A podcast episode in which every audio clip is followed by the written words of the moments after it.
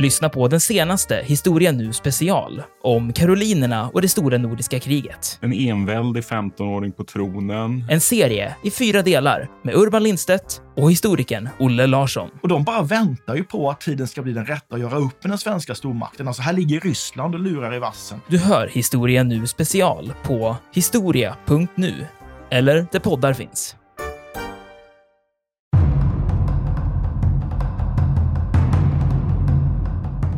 Kallas till Berlin för ett samtal med Hitler. Hitler tar in honom. Han har nämligen varit med nämligen i den här landstigningen 1918 i Finland som officer, som en yngre officer. Och då menar man att det här är en person som är lämplig. Dels att han har genomfört den här typen av amfibie, vad ska vi säga, operationer då. Det här är ju ändå någonting som ligger i sin linda. Och den operationen som sen tyskarna kommer att slå ut sen så småningom mot Norge, den kommer ju att vara, vara väldigt speciell och nydanande på många sätt. Och precis som du säger, så får han veta då att han, han eh, träffar honom först, han blir förhörd av, av Hitler och sen får han bara veta helt enkelt om den där operationen 1918. Sen får han bara veta så här. Du är chef för den här operationen, jag vill ha ditt förslag på eftermiddagen. Han går till sitt hotell, köper den där kartan som skissar en, en, en, en operationsplan och går tillbaks och Hitler accepterar den i huvuddrag. Det är ganska fascinerande.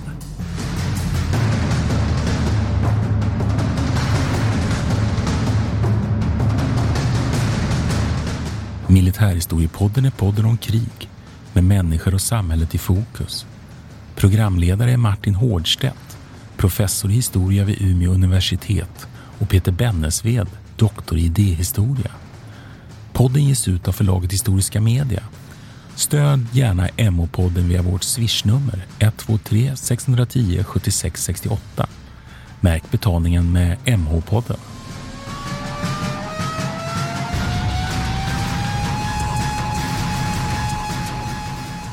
Välkomna till Militärhistoriepodden. Det här är Peter Bennesved. Och det här är Martin Hårdstedt. Ja, precis. Och eh, nu eh, ska vi prata om eh, den 9 april 1940. Eventuellt det mest avgörande datumet för hela Skandinavien, vill jag påstå, under 1900-talet. Ja, jag kan kanske hålla med dig. Det är ju så att anfallet på Danmark och Norge för ju in Skandinavien på allvar egentligen som en krigsfront i konflikten mellan Tyskland och västmakterna. Sen har ju kriget mellan Sovjet och Finland ju redan pågått sedan mm. november 39. Men man skulle väl kanske kunna säga att här på allvar nu så får andra världskriget fart på allvar. Vi har ju haft Polenfälttåget mm. som ju avslutat. Kriget mellan Sovjet och Finland pågår ju över nyår 39-40 och är ju i full gång januari, februari 1940 och avslutas ju i mars. Ja, det är väl i princip slutet på det som man brukar kalla the phony war. Ja, och det är ju det där konstiga tillståndet som ju Västeuropa befinner sig i, nämligen att fransmännen står och väntar bakom sina befästningsverk. Mm. Britterna avvaktar också vad som kommer att hända och där man har en regim, en, en, en premiärminister, Chamberlain och Halifax som utrikesminister som ju driver en väldigt tydlig politik, nämligen att man vill försöka få Tyskland helt enkelt att ta reson. Man vill man vill, man talar. Chamberlain talar till och med i sina tal till det tyska folket och vill att det tyska folket ska inse att man måste avsätta Hitler, att Hitler mm. är ond.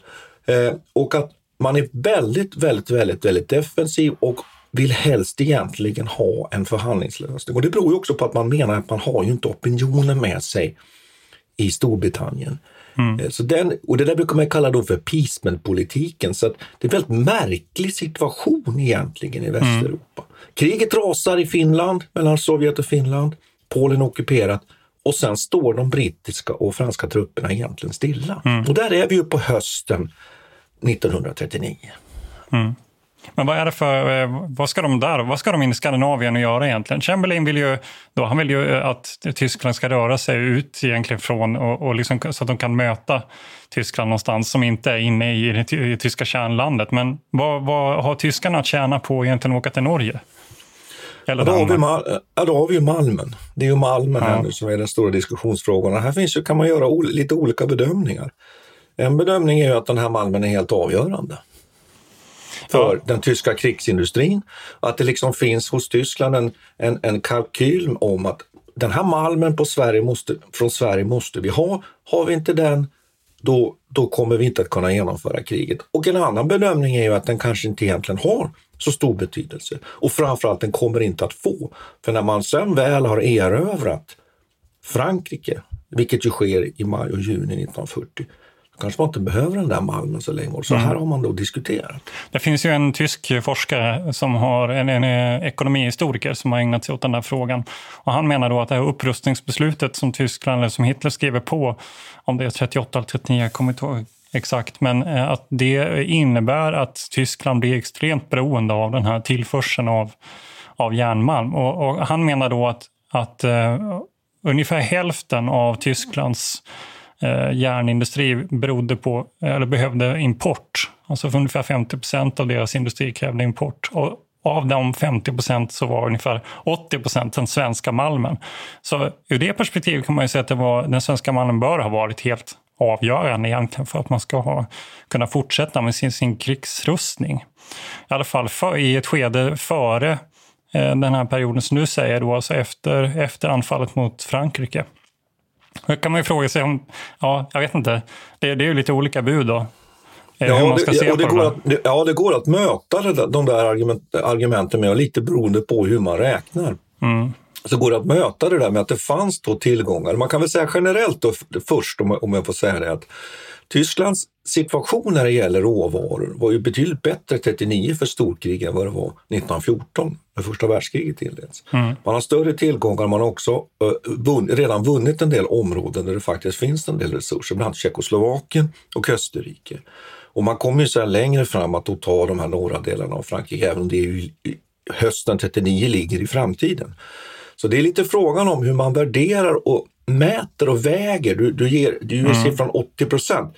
Det finns andra siffror som, som andra forskare för fram eh, och det beror lite på hur, hur man räknar. Det handlar också om malmens kvalitet. Det vi kan säga i alla fall här, för vi kan ju inte avgöra den här frågan, den är ju att malmen om den nu inte har en faktisk betydelse, så stor faktisk betydelse, så har den åtminstone en mycket stor symbolisk och mycket stor politisk betydelse mm. för både västmakterna, och då menar vi Storbritannien och Frankrike å ena sidan, och Tyskland å andra sidan. Mm.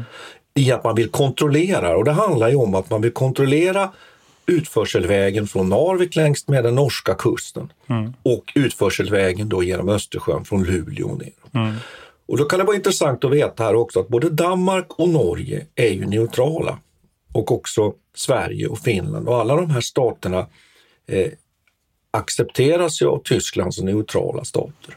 Mm. Det är viktigt också att komma ihåg att de har inte då valt sida i den här konflikten. Det komplicerar ju också den här situationen mm. för alla inblandade.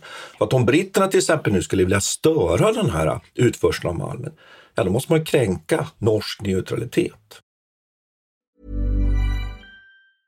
Quality sleep is essential. That's why the Sleep Number Smart Bed is designed for your ever evolving sleep needs. Need a bed that's firmer or softer on either side? Helps you sleep at a comfortable temperature? Sleep Number Smart Beds let you individualize your comfort so you sleep better together. JD Power ranks Sleep Number number 1 in customer satisfaction with mattresses purchased in-store. And now, save 50% on the Sleep Number limited edition Smart Bed for a limited time. For JD Power 2023 award information, visit jdpower.com/awards. Only at a Sleep Number store or sleepnumber.com. Selling a little or a lot. Shopify helps you do your thing however you cha-ching. Shopify is the global commerce platform that helps you sell at every stage of your business. From the launch your online shop stage to the first real life store stage, all the way to the did we just hit a million orders stage.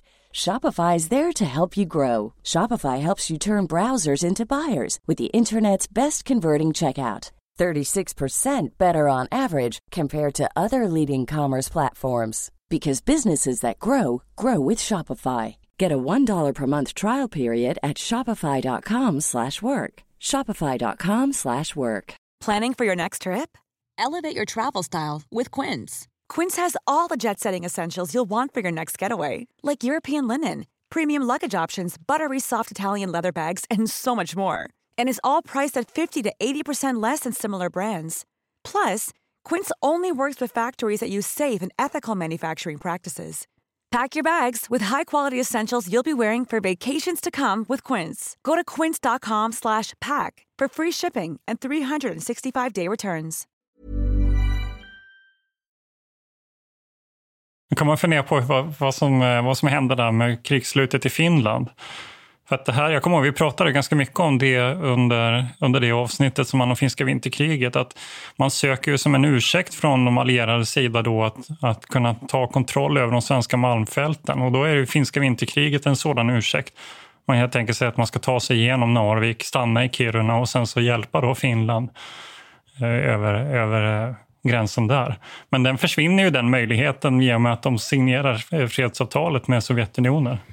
Ja, när fredet kommer mellan Sovjetunionen och Finland i mars, då, så kallade marsfreden 40, då försvinner som du säger så att säga, argumentet mm. eller möjligheten att så att säga hjälpa Finland och direkt eller indirekt hur man nu väger de här två, ska vi säga nu då, uppgifterna.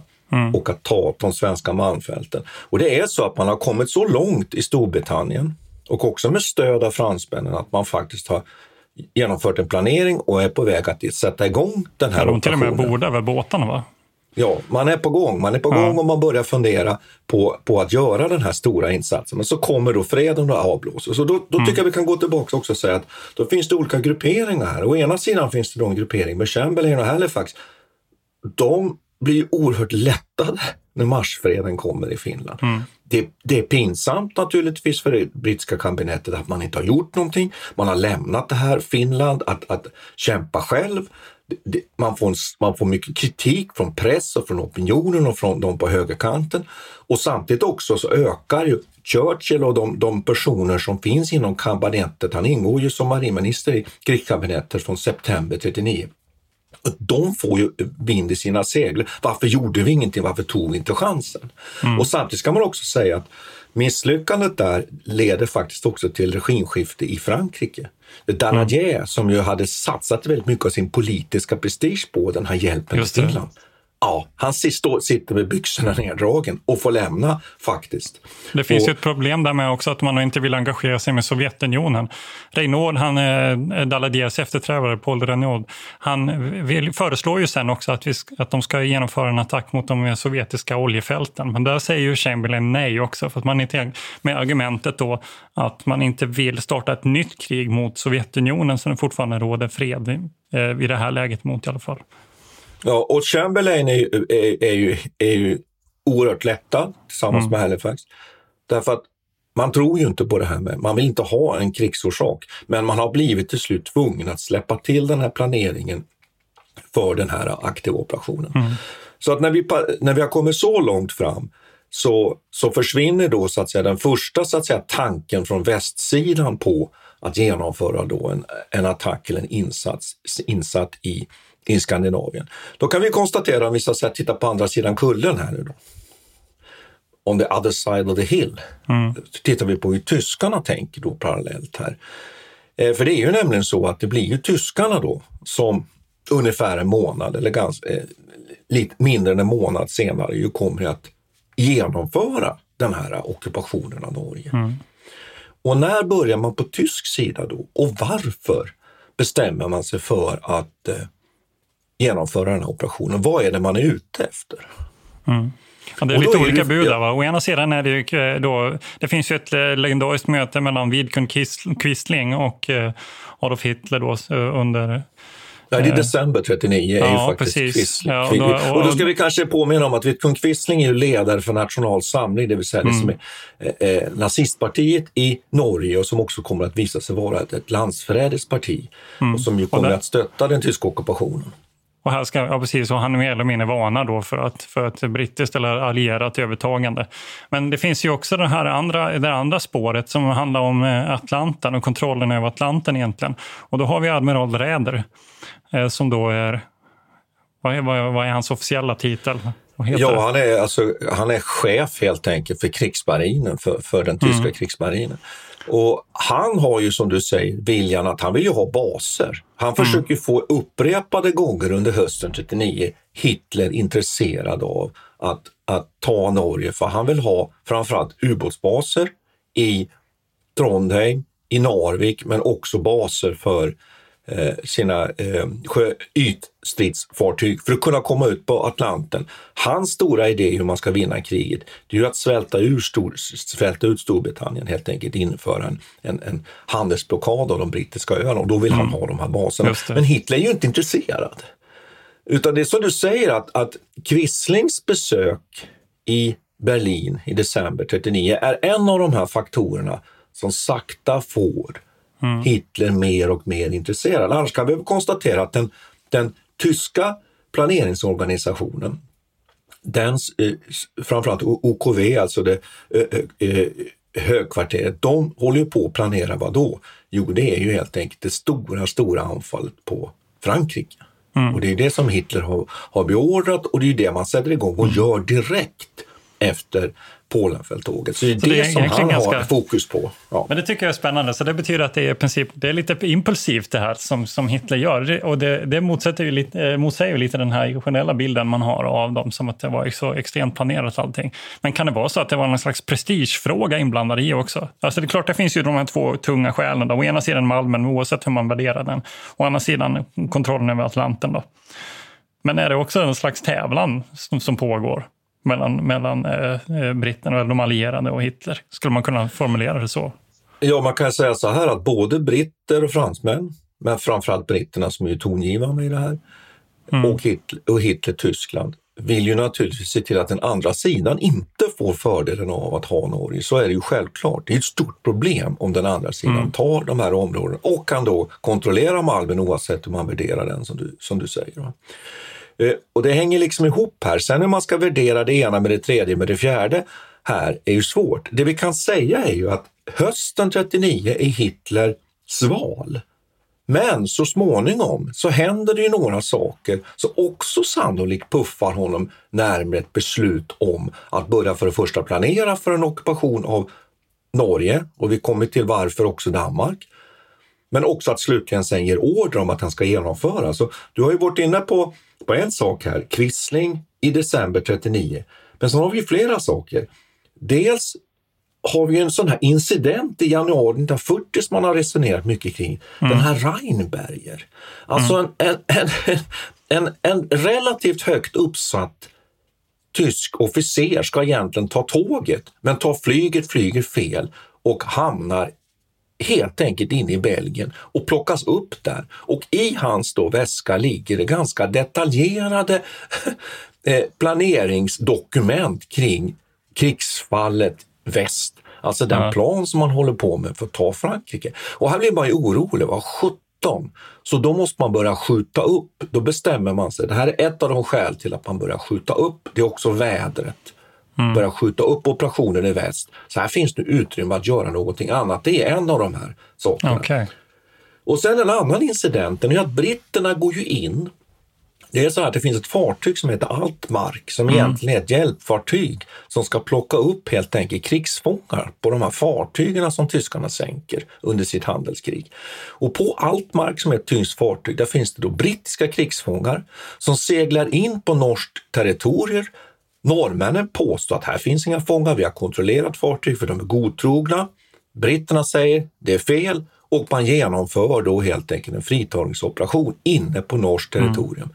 Vad, vad säger detta tyskarna och Hitler? Jo, det mm. säger titta, britterna är beredda mm. att gå in på neutralt vatten och göra precis vad de vill. Framförallt är det där en propagandavinst kan man väl säga. Att man fick en väldigt bra ursäkt att föra fram eh, i ett liksom internationellt sammanhang.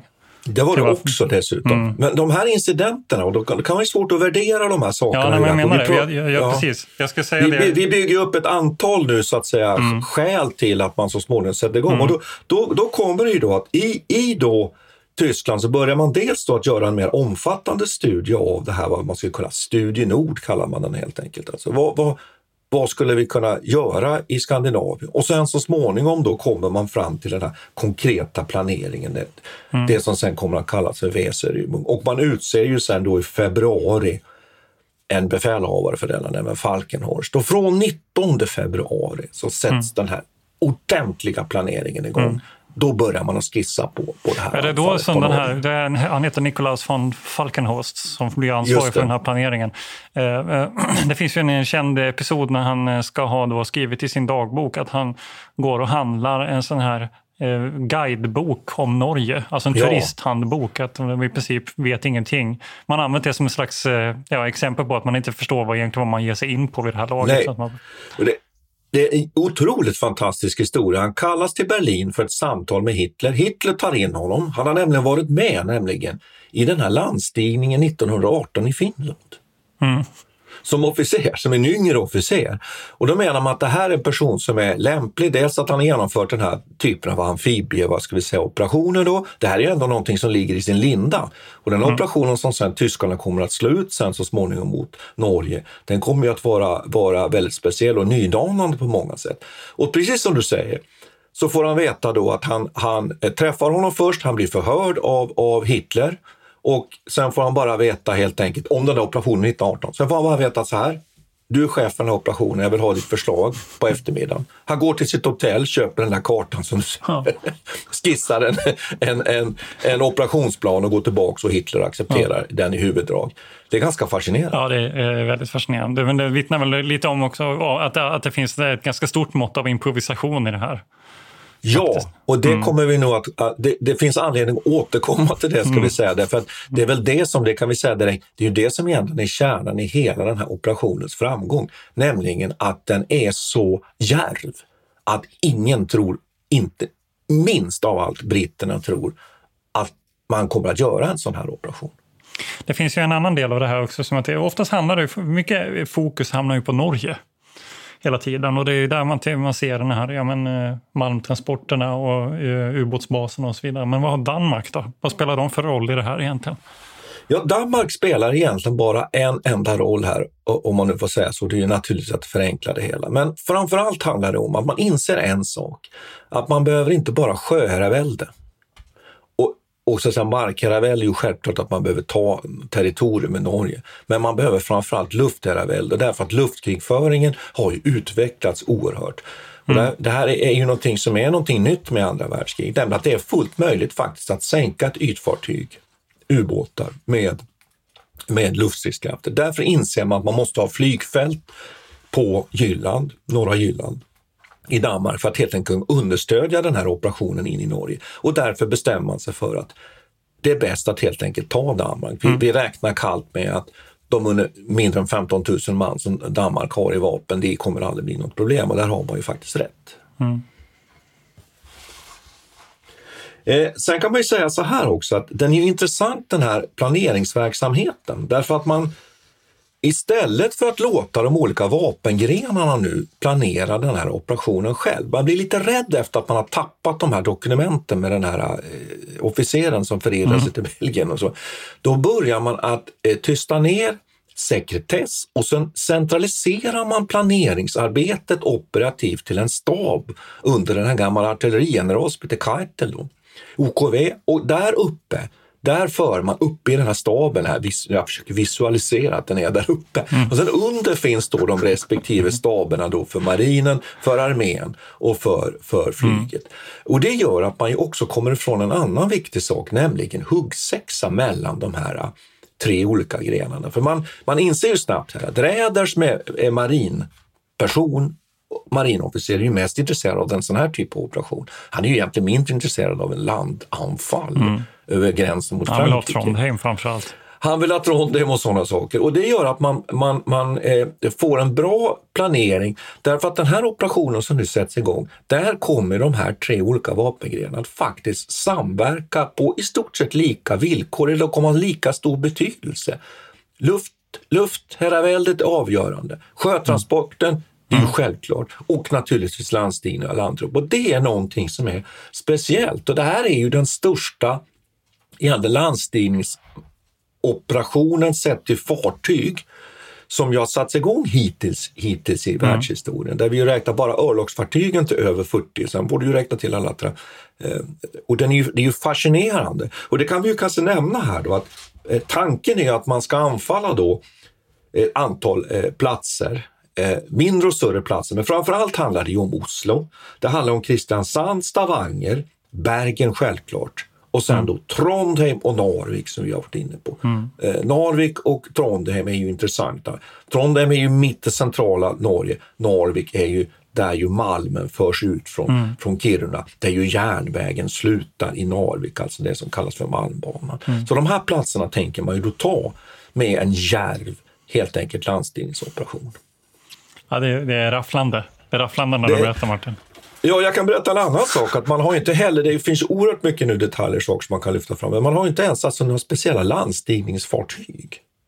Utan tanken är ju att man ska, man ska åka in helt enkelt i hamnen och där kliver man av ungefär som passagerare på ett kryssningsfartyg. Det är ganska fascinerande. Och mycket kan ju gå här åt, åt helsike i den här operationen. Är väldigt mycket som... Stora hotet, tänk om britterna upptäcker dem ja, då sänker de ju hela denna flotta. Och dessutom den samlade egentligen tyska krigsmarinen som ju sätts in här. Om norrmännen mobiliserar så behövs det inte så mycket. Även om norrmännen är, är, är, är bitvis omodernt ut, ut, ut, både utbildade och utrustade så krävs det inte så mycket för att slänga tillbaka en trupp på, på, på en öppen ha- hamnkaj.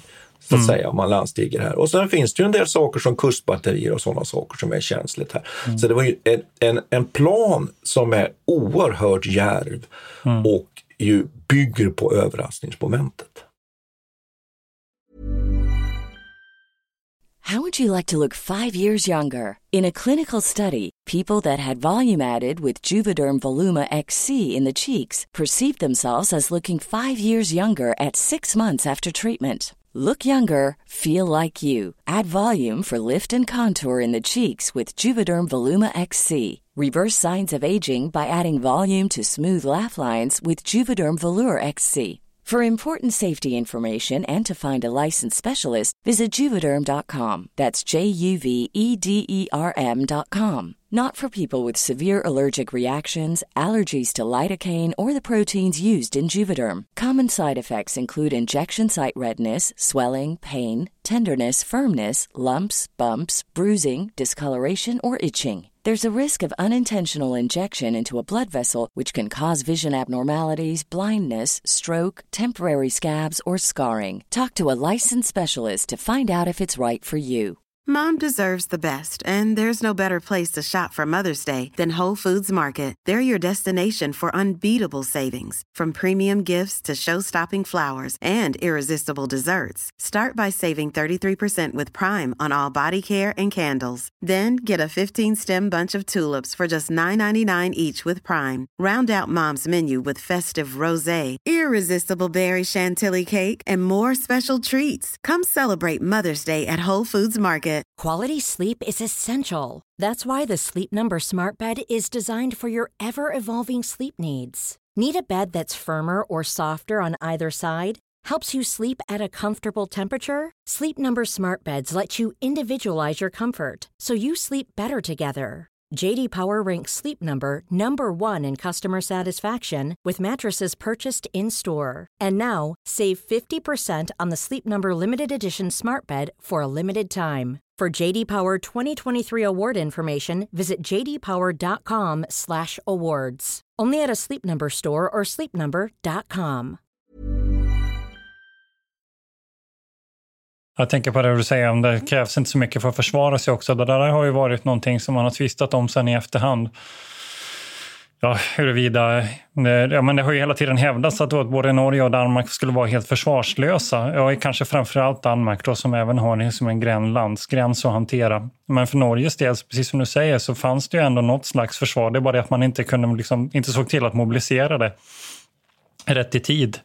Och, och då, då är det är spännande att tänka om, om de faktiskt hade tagit varningarna som en så föregick det här. Det här var ju inte, man kan väl säga att trots att det var en väldigt djärv plan så cirkulerade det otroligt mycket rykten. Eh, jag kommer ihåg jag läste den här, en jätteintressant bok som är skriven av en svensk eh, luftvärnsofficer som heter Olof Sundell. Han var engagerad i civilförsvaret också, eller luftskyddet på den tiden, så därför stötte på honom.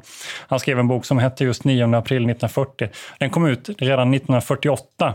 Så kan, det kan vi också lägga till här att kunskapen om den här operationen har ju funnits nästan direkt efter. De flesta av eh, de första arkiven och det finns kvar. Så att det, är ganska, det mesta vet vi faktiskt. Redan 1948 så beskrev han ju den här flodvågen av rykten som cirkulerade mellan skandinaverna, eh, de här olika ambassaderna.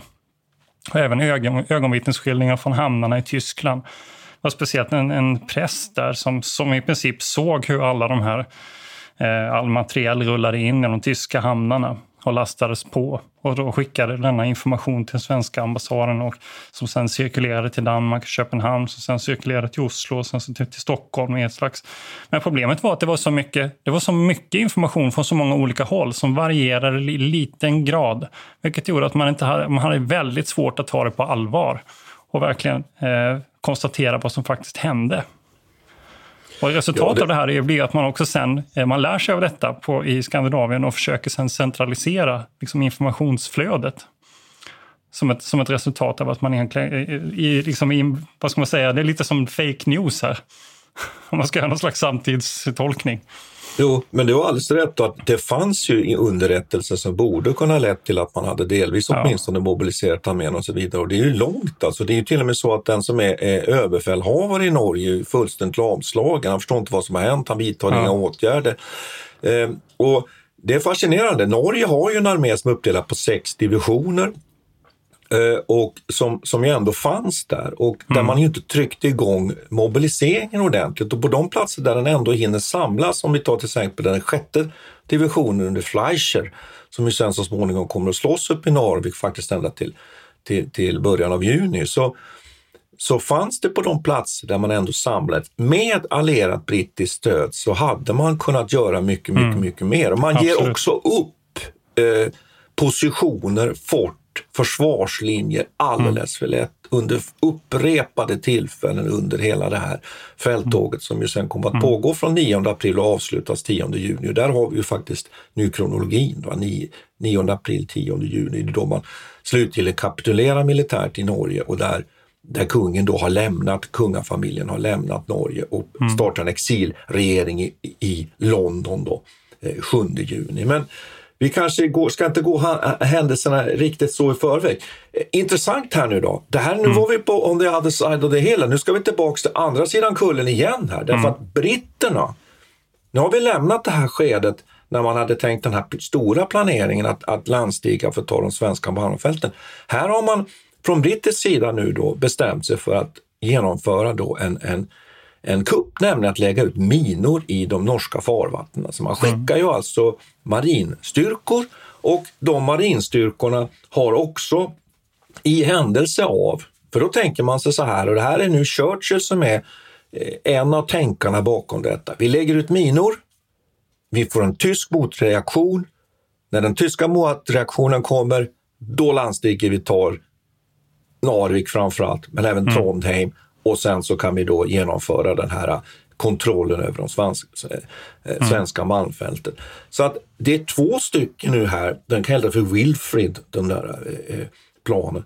Wilfrid, sen hette den R4, R4, den där själva landstigningen. De där, den där operationen, mm. den krockar i tid plötsligt med vad då? Britterna börjar 8 april lägga ut miner. Vad händer? Jo, det kommer den tyska eh, landstigningsoperationen mm. reser Rydboom. Så det blir som ett race för... egentligen till Norge? Ja, och, och mm. att man är omedveten om det här. Så det är egentligen nästan lite tragikomiskt att när den, den brittiska marinen befinner sig alltså på väg mot de här farvattnen mm. och kunde då, om man hade haft rätt underrättelse eller tolkat underrättelserna rätt, mm. förstått situationen, bara klippt alltihop, hela den här landstigningsoperationen. Det finns ju en legendarisk storm som var i vägen också, att det var så himla dåligt det. väder. Ja, ja, och den gynnar. Nu kommer vi till det här märkliga nu då, att i militära sammanhang är det så att dåligt väder gynnar ju viss typer av, av verksamhet. Jag kan ju säga själv som har tillhört ett spaningsförband. Det fanns ju ingenting bättre när det var dåligt väder. För då mm. höll ju alla sig inne. Det var väldigt mycket lättare att bedriva underrättelseverksamhet då. Mm. Än när det var solsken och varmt. För då var ju alla igång. Här har vi plötsligt då överraskningsmomentet som är helt avgörande för Virsery. Mm. Det spelas ju i händerna av dåliga vädret. Men samtidigt är det ju svårare då för tyskarna att ta sig i land, att flyga rätt, att landstiga och luftlandsätta. Men någonting som eh, ett exempel på hur nära de var, det var ju att de lyckades ju faktiskt lägga ut lite minor, eh, britterna. Eh, Det Men det, de, ja. ja. det är ju några, det är ju en båt som, som, som heter Glowworm, tror jag den heter, som vänder eh, och åker iväg från, från den här konvojen för att hämta upp eller för att leta efter en person som har fallit eh, över bord. Och, och han blir då påkommen av den tyska flottan och sänkt den här båten. Ja, och det var mer eller mindre som en slump bara. Att den liksom stannade kvar medan de brittiska båtarna, så nära var de varandra egentligen. Det är ganska spännande. Ja det, ja, det är ju så att det är flera incidenter där ju faktiskt Mm. britter upptäcker tyska fartyg och där man då leds iväg av en del eh, tyska örlogsfartyg och börjar jaga en del tyska örlogsfartyg. Och man har också en del eh, eh, insatser mot tyska fartyg. Man sänker, under den här operationen så sänks det en hel del tyska fartyg. Och vi kommer ju lite till det sen kanske här, att under de strider som följer direkt på 9 april bland annat så förlorar ju tyskarna oerhört många fartyg, bland annat vid Narvik. va. Så vi kommer till det. Men vi kan väl, kan väl konstatera så här att, att BC Rybon sätts igång. Och tanken var ju framförallt att man skulle ta, det, det viktiga var ju de här platserna vi har nämnt. Framförallt är det Trondheim, det är Narvik, det är Bergen, men det är framförallt Oslo. I Oslo finns regeringen, där finns kungen. Och tanken är ju att kniper vi Oslo snabbt, då dödar vi hela det här motståndet. Och här kan man väl komma till egentligen till den första missbedömningen tyskarna gör. Nämligen att norrmännen inte kommer att göra motstånd. Då kan man ju konstatera att de har dålig förmåga. Men de gör motstånd när de väl inser vad det är och därför drar ju det här ockupation, som vi nu säger så, kriget ut på tiden faktiskt. Mycket mer än vad tyskarna hade förväntat sig. Och vad händer då? Eh, om vi då tar Oslo och Oslolandstigningen. Ja, där, där hade man tänkt att ta sig igenom Oslofjorden. Förbi de fasta anläggningarna fann, fanns de kustbatterierna som framför, framförallt fanns vid en förträngning i Oslofjorden vid Oskars, Oskarsborg. Där fanns det då sammanlagt faktiskt fyra batterier och eh, ett torpedbatteri och det, eh, inte minst de här uråldriga men mycket, mycket tunga kustartilleripjädrar, 28 centimeters kanonerna. Och där fanns det då en överste som hette Eriksen som hade befälet. Där ska man ta sig igenom och sen gå in egentligen i hamnen i Oslo och sen helt enkelt bara lasta av truppen in. Och man ska ta sam, samtidigt Forneby som är, är då eh, eh, flygplatsen. Och vad händer då? Vad händer då nu här i, i, i, när tyskarna ledda av kryssaren Blücher tränger upp genom Oslofjorden? Jo, Eriksen som är batterichef fattar beslutet att trots att han inte har folk nog så laddar han. Eh, han väljer att ladda två av de här tunga kanonerna. Han sätter två stycken, han skjuter en gång, två skott, båda träffar Blücher. Och sen öppnar eh, torpedbatteriet eld, två träffar och sen sjunker kryssaren mitt i Oslofjorden. Det, det är ju oerhört fascinerande. Ja, det är en faktiskt. Fantastisk ju- berättelse. det är en otrolig berättelse och den, den är ju naturligtvis tragisk också. Det utspelar sig sådana fruktansvärda scener då där de här tyska soldaterna naturligtvis ligger där och dör. Och sen utkämpas ju en strid där tyskarna naturligtvis öppnar eld med allting de har och de norska batterierna försöker svara så, så gott de kan. Va? Men det är oerhört fascinerande för här gå, håller det ju på att gå riktigt illa för tyskarna. Men då visar det sig att den här luftlandsättningen på Forneby då, på grund av dels att de tar initiativ där, de tyska eh, befälhavarna på plats på Forneby, de som är la- luftlandsatta där, men också norsk eh, passivitet, lyckas ta dem med de få trupper man har där, lyckas ta Oslo och genomför till och med då liksom en parad i, i dagsljus där man då visar den norska befolkningen, vi är här. Men det som ändå blir resultatet av den här sänkningen av Blücher och, och huvuddelen av den där, det är ju nämligen att, att regeringen och kungen lyckas ta sig från Oslo och slinka ur tyskarnas grepp och ta sig norrut. Ja. Så det blir en räddning för, det, för den eh, norska monarken helt Ja.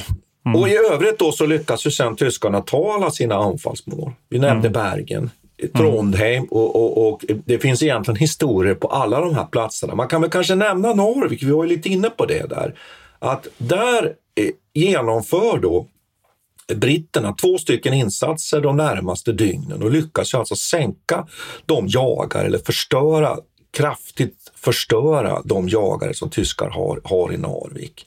Faktiskt genom att helt enkelt eh, an, använda sina örlogsfartyg eh, mm. mot tyskarna. Så att summa summarum så blir ju den här WC Rüben ganska katastrofal för den tyska krigsmarinen. Man mm. kommer ju egentligen aldrig att kunna hämta sig efter förlusten ja. av alla de här fartygen. Det finns ju, 1941 sen så med sänkningen av Bismarck så faller ju deras så säga, ytkrig och det är väl en del av det här. De offrar alldeles för mycket det här, i det här läget och övergår man egentligen bara till ubåtskrigföring. Då hade man i och för sig en god nytta av Trondheim. Men det var ju precis som du säger, det var ju slutet på, början på slutet här. Och, och där kan man ju fråga mm. sig då om det här var värt det här. Här finns ju en annan diskussion som jag tycker vi kan, kan ta upp och det är att man ofta, och där, där, har jag, där har jag själv varit en av de som har velat säga att Norge var oerhört viktigt för tyskarna. Att det var en av de viktigaste så att säga, fronterna för tyskarna mm. vid sidan om östfronten så småningom naturligtvis efter anfallet. Men då är vi framme sommaren 41. Eh, men det är frågan om det verkligen är på det sättet att, att man har egentligen aldrig så oerhört mycket trupper i Norge bara några få procent av alla de som man, man... Eh, och där finns det en diskussion då kring hur viktigt var Norge egentligen? Du är ju inne på de här ubåtsbaserna och åker man till Trondheim idag så finns det ju kvar de här ubåtsbaserna. Man lägger ner enorma resurser. Jag inbillar mm. mig att försöker man spränga den där, då rasar väl Nidarosdomen. Nej, Men... då rasar ju Nidarosdomen tror jag faktiskt. Jo, alltså de, här, de byggdes ju med sju meter betongtak de här ja. ubåtsbaserna. Och, och det är frågan, man satsar mycket resurser men frågan är hur viktigt Norge egentligen i själva verket egentligen var för den tyska krigföringen. Man når ju ut på Atlanten, men då kommer vi återigen till detta, det här med diskussionen med Malmen, det finns en par mm. parallell diskussion. Man vinner ju sen i och med erövringen av Frankrike, faktiskt som ju sker under den här tiden, så vinner man ju mm. baser faktiskt ut på Atlanten. Så frågan är hur viktig är egentligen eh, Norge för den tyska krigföringen? Den är viktig, men mm. kanske inte så viktig som man har inbillat sig. Nej, men det är väl det här som, det är svårt, i efterhand så vet vi ju allting eh, vad som händer också. Då kan man ju se de här spåren. Men när de väl, jag vet inte, när Hitler fattade det här beslutet så var det väl andra förutsättningar också. Man får ha det i åtanke, tänker jag. Så är det. Eh, mm. Sen kan man väl säga så här, att när, när, man, när vi kommer några dagar ifrån den 9 april så fortsätter ju då motståndet från norsk sida och tyskarna mm. tar inte hela Norge inledningsvis utan det kommer ju vara så att britterna kommer ju sen att tillsammans med fransmännen ju att genomföra en krigsinsats. Mm. Man landstiger ju faktiskt både vid, vid, vid, vid eh, platser norr och söder om Trondheim och försöker återta Trondheim. Mm. Men framförallt återtar man ju faktiskt Nar Narvik. Tillsammans då med den sjätte norska divisionen så mm. återtar mm. britter, fransmän, Främlingslegionen för övrigt, har ju mm. förband här uppe, återtar ju faktiskt i, i slutet av maj Narvik efter flera veckors strider. Mm. Men man tvingas att lämna detta därför att krigföringen mm. på västfronten gör ju att det går inte längre att stå kvar här uppe. Jag har varit en del i Narvik faktiskt. Jag har faktiskt jobbat i Narvik. Jag var på ett ICA-lager där en gång i tiden. Och jag har sett, eh, sett den där hamnen flera gånger. Man har varit och kört runt i den här stan och hela den. Jag har också varit i Riksgränsen och Kiruna-området där. Och det är ju en väldigt mytomspunnen plats. Och den här beredskapsåren som, som från, från svensk del så har det blivit väldigt eh, liksom, laddat kan man väl säga. Det finns många eh, fina anekdoter därifrån när man försöker spränga broarna och sådär. Eh, bland annat så när då den här Dietl som leder den tyska styrkan blir uppträngd mot Björ, vad heter den Björk, Bjärkvik, va? Ja, men kan man ju nämna Dietl är chef för det som då är bergsjägardivisionen. Ja. Ja, delar av det kan man säga då. Precis, han blir uppträngd ända mot, mot Björnfjäll heter det och det ligger precis på den svenska, eller precis på, på andra sidan den svenska gränsen egentligen. Då ska det vara, ha, enligt sägen då, så ska det vara en liten styrka i, från eh, vakt, några vaktposter från, eh, på svensk sida då, som smyger upp till Ditel och berättar för honom eh, på ett lite så här, eh, kverulant svenskt sätt att han faktiskt befinner sig mer än en meter över den svenska gränsen och att han faktiskt måste flytta på sig. Eh, men dit ska vi det laget ha tagit fram en egen karta som ska ha varit mycket bättre än den svenska kartan. Och det här har man som, och sagt då, påpekat att det här är minsann eh, norskt territorium och inte svenskt. Och de här eh, maktposterna från Sverige helt enkelt bara får vända på klacken och gå därifrån. Mm. Men, men du är ju inne, ja, Mm. Men du anspelar ju på någonting här som ju mm. sen kommer att finnas anledning att komma tillbaka till och som man kan diskutera. Det är ju Sveriges sen hållning här, nämligen att det blir en oerhört delikat uppgift för Sverige att hålla sig utanför det här kriget. Mm. Och där, den där historien nu då som är lite på, på skämtsamt så, men den säger ändå någonting om att att här finns det, fanns det också en, en vilja från Tyskland att kunna evakuera eventuellt den här truppstyrkan. Och man ska klart för sig att dit är upptryckt mot gränsen. Han har ungefär 1900 eh, eh, soldater, mm. största delen av eller en del av dem är bergs, bergsjägarutbildade. Dålig utrustning, nästan inga tunga vapen. Han får i land då 2600 matroser från de här jagarna som sänks. Då. Så han har en truppstyrka på ungefär 4500 man. Men han är oerhört underlägsen. Och här kan man ta upp en annan fråga egentligen. Att, att man från brittisk sida så satsar man fortfarande av, av mentala skäl på något sätt på eh, Narvik, att man vill ta Narvik. Det är där man gör den här insatsen mm. till slut. Det är där man landstiger med, med, med fransk, stöd av fransmännen också eh, och, och, norska förband. Och egentligen kan man nog ifrågasätta om det var det mest kloka, för det hade nog varit klokare att göra insatsen tidigare eller i sam samtidigt som man då gör den i Narvik istället i Trondheim. Därför då hade man nog kunnat kanske förvägrat tyskarna en fullständig ockupation av hela centrala eh, mm. Norge. Så där gör mm. man sannolikt då en, en, en misskalkyl från, från brittisk sida, framförallt brittisk sida tillsammans med fransmännen. Därför att man fortfarande är så fixerad vid den här malmutförseln. Ja, Därför som du säger här, va, han var ju upptryckt mot gränsen, han kunde inget göra, han skulle så småningom ha fått gett upp. Va? Sen förändras ju väldigt mycket av det här när man mm. inser att Frankrike håller på att falla. Men det, det är liksom en annan sak. Men den här tycker jag är viktigt att lyfta fram. att Kanske gör man här fel. Man skulle istället ha satsat. Man landstiger nämligen i Trondheimområdet, men man gör det inte med tillräcklig kraft och man drar sig ur den operationen. Det var kanske där man skulle ha satsat mm. istället för att gå då till Narvik som man sen gjorde. Mm. Eh, och det kan man resonera kring. Men allt det här faller ju sen när, när Frankrikes fall kommer så småningom i, i, i juni. Jag kan rekommendera lyssnarna om ni någonsin eh, kommer för att åka till Narvik. Man, man kan ju ta eh, åka eh, Eh, nattågen upp genom hela Sverige och sen åka hela vägen ut till Narvik. Då kan man ta, på sommarna så går det också turer ut i Rombaksbotten som är den här lilla fjorden som ligger bakom, bakom eh, Narvik. Och där var den gamla hamnen var inne långt in i Rombaksfjorden. där. Men sen byggde man Narvik istället för att eh, där fanns möjligheter till en djuphamn där man kunde anlägga lite större båtar. Eh, men i Rombaksfjorden så ligger det faktiskt fortfarande tyska eh, sänkta skepp som i dager, alltså när, när, när det är lågvatten så ser man dem. Då kan man åka upp ganska nära och titta på hur de ser ut. De ligger där som med rostiga stenar bara.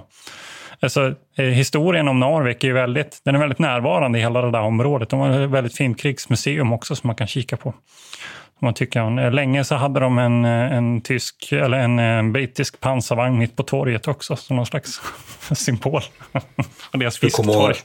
Ja, och du skulle komma ihåg att stridsvagnarna var oerhört få under striderna i, i Narvik. Skulle komma ihåg. Men man kan väl säga så här också tycker jag, att det, det, det är väldigt intressant det du berättar, att man upprätthåller ju den här minneskulturen väldigt starkt där uppe i mm. Norrvik. Och norrmännen är, jag ska inte säga att man är stolt, men det är väl klart att det är likadant om man går på, på eh, eh, krigsmuseet i, i Oslo också. Mm.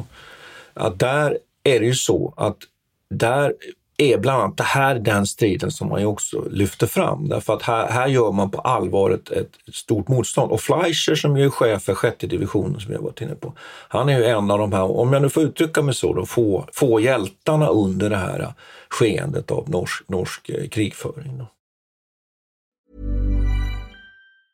Mom deserves the best, and there's no better place to shop for Mother's Day than Whole Foods Market. They're your destination for unbeatable savings, from premium gifts to show-stopping flowers and irresistible desserts. Start by saving 33% with Prime on all body care and candles. Then get a 15-stem bunch of tulips for just $9.99 each with Prime. Round out Mom's menu with festive rosé, irresistible berry chantilly cake, and more special treats. Come celebrate Mother's Day at Whole Foods Market. Mom deserves the best, and there's no better place to shop for Mother's Day than Whole Foods Market. They're your destination for unbeatable savings, from premium gifts to show-stopping flowers and irresistible desserts. Start by saving 33% with Prime on all body care and candles. Then get a 15-stem bunch of tulips for just $9.99 each with Prime. Round out Mom's menu with festive rosé, irresistible berry chantilly cake, and more special treats. Come celebrate Mother's Day at Whole Foods Market.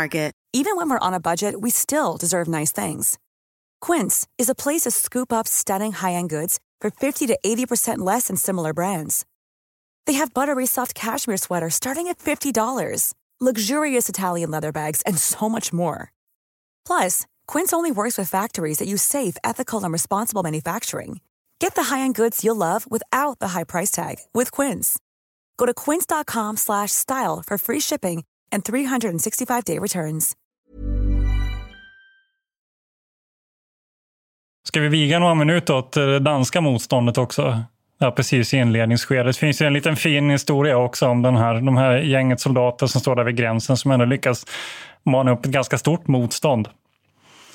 Kan du detaljerna kring den där? Ja, du tänker på, det finns en film, är det den du tänker på? Det ja, finns en bland annat. det finns... Det var, de lyckades ändå sänka ett par, de lyckades ändå skjuta sönder ett antal pa- pansarvagnar.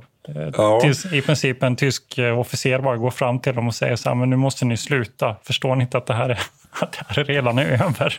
Ja, ni har redan kapitulerat. Och Det Ja. finns en fantastisk film faktiskt som jag tycker, som, Ja. som jag tycker att eh, lyssnarna kan, kan tit, titta på faktiskt. Mm.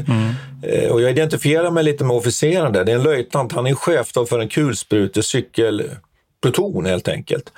Och man är så rädd i Danmark, man vågar inte ens utgångsgruppera innan man vet säkert att tyskarna verkligen anfaller. För man är så oerhört rädd att, att man ska provocera ett tyst anfall. Och sen när tyskarna väl kommer, då genomför man då ett, ett försök till eldöverfall och sen så småningom då någon form av fördröjningsstrid inne i en stad. Och det är precis som du säger, slutvinjetten på den här filmen på något sätt här är just att Ja men sluta för sjutton, vad håller ni på med? Det är helt meningslöst. Ni har ju redan kapitulerat. Va? Och där han liksom tappar, han tappar liksom hela sitt... men man ska inte skratta egentligen, det är så tragiskt, men Nej, det är det oerhört någon- tragiskt. Och det fantastiska med filmen är ju att den är det är autentiskt därför att det är, medlemmar i den här plutonen som man sen intervjuar på slutet i filmen. Mm. Så jag rekommenderar den strakt, alltså 9 april. Väldigt spännande. Och när det gäller Danmark kanske vi ska reda ut det formella. När det gäller Norge så kapitulerar ju inte Norge eh, formellt som stat. Däremot eh, lägger eh, trupperna, alltså Nor- Norges armé, ner trupperna inne i Norge. Däremot så är det, är det alltså folkrättsligt rätt att fortsätta motståndet in i Norge därför att man har inte kapitulerat som stat och man har då en exilregering i London som börjar, börjar Mm. verka.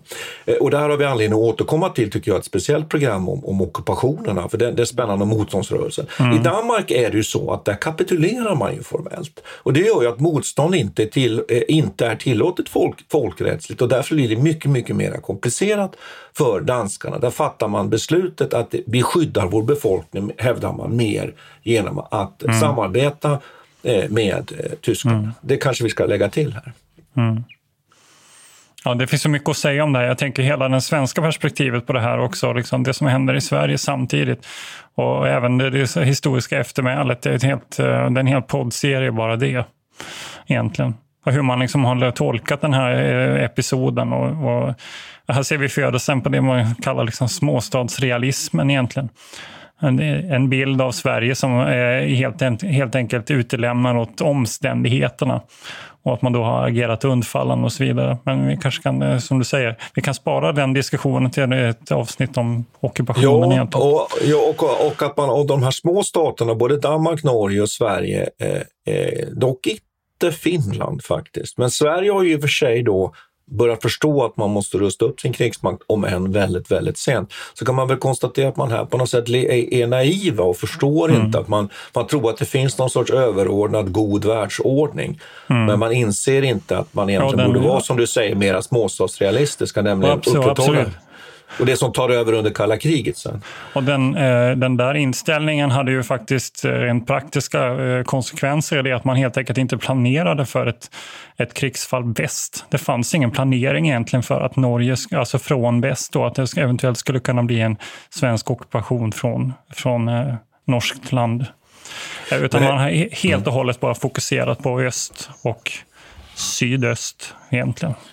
I Norge planerade hade man i krigsfall att, att man kunde tänka sig en neutralitets, neutralitetskränkning från brittisk sida, man kunde tänka sig den från tysk sida. Man, men framför allt där man hade trupper, ett antal bataljoner, det starkaste insatsen av norska trupper. Den finns i norra eh, eh, Norge och det är ju för att man är rädd för, för Sovjet och för bolsjevikhotet. Och det ska vi också komma ihåg och det finns ju någonting som finns anledning att komma tillbaks till det här. Jag tycker att man skulle kunna komma med en sorts, slut, någon sorts slutplädering ändå när det gäller Norge, Norgefälttåget. Och där tycker jag att vi för det första kan konstatera, som vi har varit inne på, det här är en mycket intressant plan. Jag använder ordet djärv. Jag tycker att det är ett bra uttryck.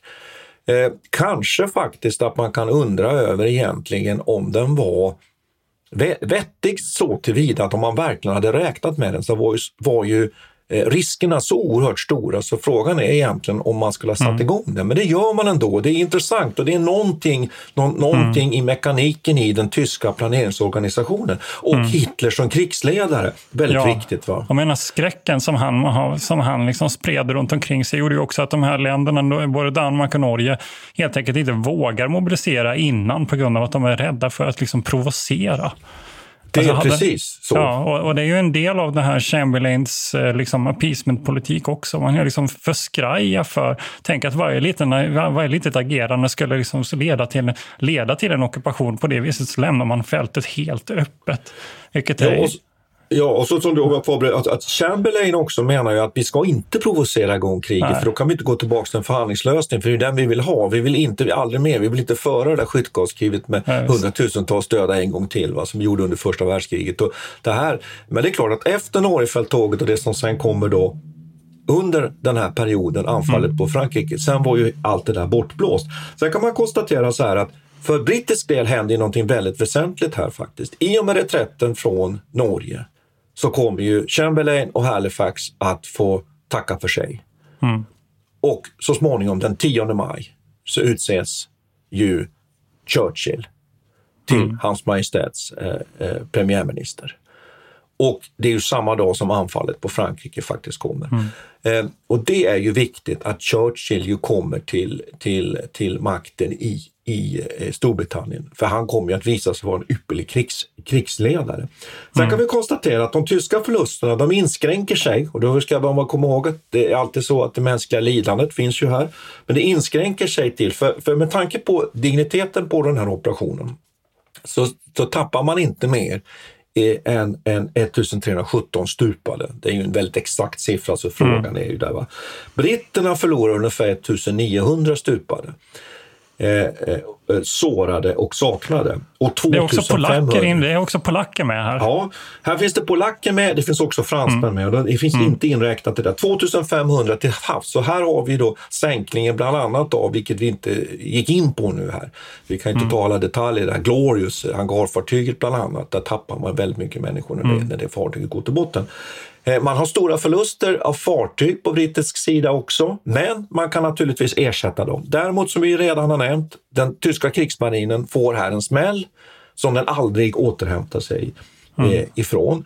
Eh, och sen kan man vi återkomma till den här diskussionen. Hur stor egentligen nytta har man av eh, baserna i Norge för att eh, föra det här ubåtskriget och kriget mot konvojerna. Man brukar ju nämna nämligen det att man kommer lätt ut mot de här konvojerna sen så småningom som kommer gå till, till Murmansk för att försörja Sovjetunionen. Men det finns ju anledning att återkomma till skulle jag vilja säga.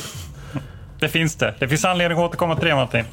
Du Men tror nu, det? Men nu, nu ska- tror jag vi får tacka för... Eh, tack ska vi ha, så jag måste säga nu. Tack ska vi ha! Ja, Och på återseende. ja, på, och på återhörande. Vi tackar Peter Bennesved och Martin Hårdstedt.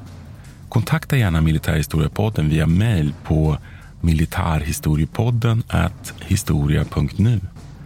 Peter och Martin vill gärna få in synpunkter och förslag till programidéer.